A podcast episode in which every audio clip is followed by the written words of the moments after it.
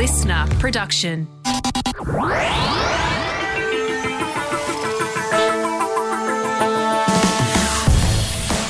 Hello and welcome to another episode of Huh Science Explained, a weekly podcast brought to you by Listener and Cosmos. Today you've got me, Jacinta Bowler, and we're slicing up the mysterious, delicious, and odorous world of cheese. I love cheese. I love hard cheeses, soft cheeses, blue cheeses, red cheeses. But why is it so stinky? How did cheese even get started as a thing? And most importantly, who is putting their literal foot in it? In this episode, we're taking a whirlwind tour of cheese. But a heads up, this trip is going to include some questions that you didn't know to ask and might not want answered. How did we even get cheese in the first place? Researchers think that we've been eating cheese for a very long time. In 2018, archaeologists discovered pieces of ancient pottery in modern day Croatia that had cheese like fatty acid residues on it. The team suggested that this means that these early farmers were eating cheese from at least 7,200 years ago. Just to put that in perspective, that's at least 3,000 years before the first Egyptian dynasty. Unfortunately, scientists don't know what that sort of cheese would have been like, but the evidence suggests that many early cheeses probably were a bit cottage cheesy. According to the International Dairy Foods Association, cheese would have been an accidental discovery. Rennet, a group of enzymes located in sheep or cow stomachs, cause milk to curdle. This starts the process of cheese making by creating those nursery rhyme favourites, curds and whey. So, if a cow or sheep stomach was used for milk transportation, bon appetit! You've got a dairy like substance that's heading in the direction of cheese. So, before we go on, I think it's important that you know something about me.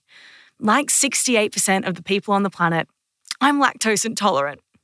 The first humans didn't actually gain the ability to drink milk as adults until around 8,000 years ago, and then the gene had to spread around the world. That means that adults in that town in Croatia 7,200 years ago might have still been unable to drink milk.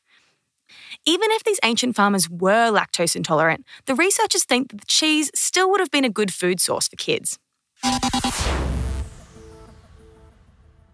Today's cheese making is actually pretty similar to how we did it back then, but with a lot more microbes added to the process. Instead of rennet to curdle the milk, today many producers use chymosin. This is the chief enzyme in rennet, and with some sneaky genetic engineering, rennet genes from animals can be inserted into the genome of yeast.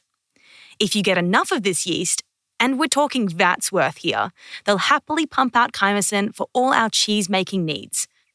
Once the curds are well curdled, it's time to start processing them into different forms to make different cheeses.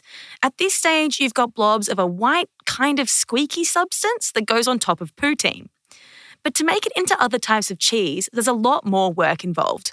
Mozzarella is stretched and kneaded to its dough like texture, while cheddar undergoes something called cheddaring, a process where curds are stacked on top of each other to push out moisture and create a harder, denser cheese. For other cheeses, the real fun begins. It's time to introduce the bugs. Many different varieties need to go through a process of ripening, which is just as stinky as it sounds. Microbes like fungi and bacteria are added to the base cheese and then get working. Brie and Camembert get sprayed with a penicillin mold and left from four to five weeks to get their white outside and squishy, soft interior. Blue cheese, on the other hand, is injected with spores from a different type of penicillium, but a type of bacteria called Brevibacterium linens is the stinkiest of them all. This bacterium is used to ferment particularly funky cheeses like Munster, but it's less appetizing to find out it's also the bacteria which causes human foot odor. Who do you reckon was the first person to put their stinky feet on cheese to discover it tasted good? Just think about that next time you're having some cheese on crackers. We've talked about industrial cheese making so far, but what about raw cheese? Is it actually better than the normal stuff? Raw cheese is unpasteurized. Pasteurization, originally designed by the great Louis Pasteur, is a process where milk is heated up to 72 degrees for at least 15 seconds. This kills any potentially problematic bacteria in milk and means it can be stored for longer without people getting sick. However, for raw cheese enthusiasts, this is sacrilege because pasteurizing also takes away bacteria that can add that special something to the flavour. Raw cheese isn't made in Australia, but it can be imported from France and the United Kingdom. If you're purchasing unpasteurized cheese here, it'll say on the label that it's raw. It'll also be a lot more expensive. Although it might sound a little scary to be eating unpasteurized cheese, these raw cheeses go through other processes and tests to make sure they don't have bacteria such as salmonella or listeria, which could make you ill. After all, we only want the smelly foot bacteria on our cheeses. And finally, have you ever had a cheese dream?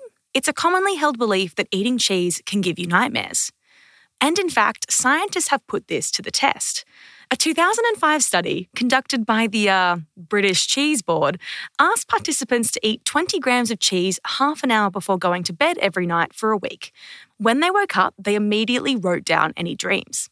Participants were assigned a type of cheese Stilton, Cheddar, Red Leicester, British Brie, Lancashire, and Cheshire. None of the 200 volunteers reported having nightmares. But delightfully, 83% of the participants that ate Red Leicester had pleasant dreams. Cheddar, on the other hand, led to dreams about celebrities, while Cheshire led to no dreams more than half of the time. So, this study is fun, but probably worth taking with a grain of salt. And anyway, if people can have a glass of milk before bed, why not cheese? So, next time you're spreading out that snack board, take a moment to say thanks to those brave experimenters who came before, testing methods, microbes, and molds that we can all just lay them on a cracker and enjoy. Cheers to cheese. We hope that today's cheesy episode will give you plenty of new brilliant material to wow your friends and family with. For the latest in science news, don't forget to check out the Science Briefing, also available on the Listener app. And head to cosmosmagazine.com for more science just like this. Otherwise, we'll be back next week for another Huh Science Explained.